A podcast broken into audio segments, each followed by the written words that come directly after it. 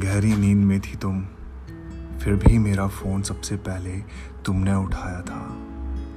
आज मैंने कुछ खाया नहीं, वो तुझे किसने बताया था? बिना देखे ही तूने मेरे दिल का हाल जताया था। जब फ़ोन पर मैंने तुम्हें सब ठीक है ऐसा बताया था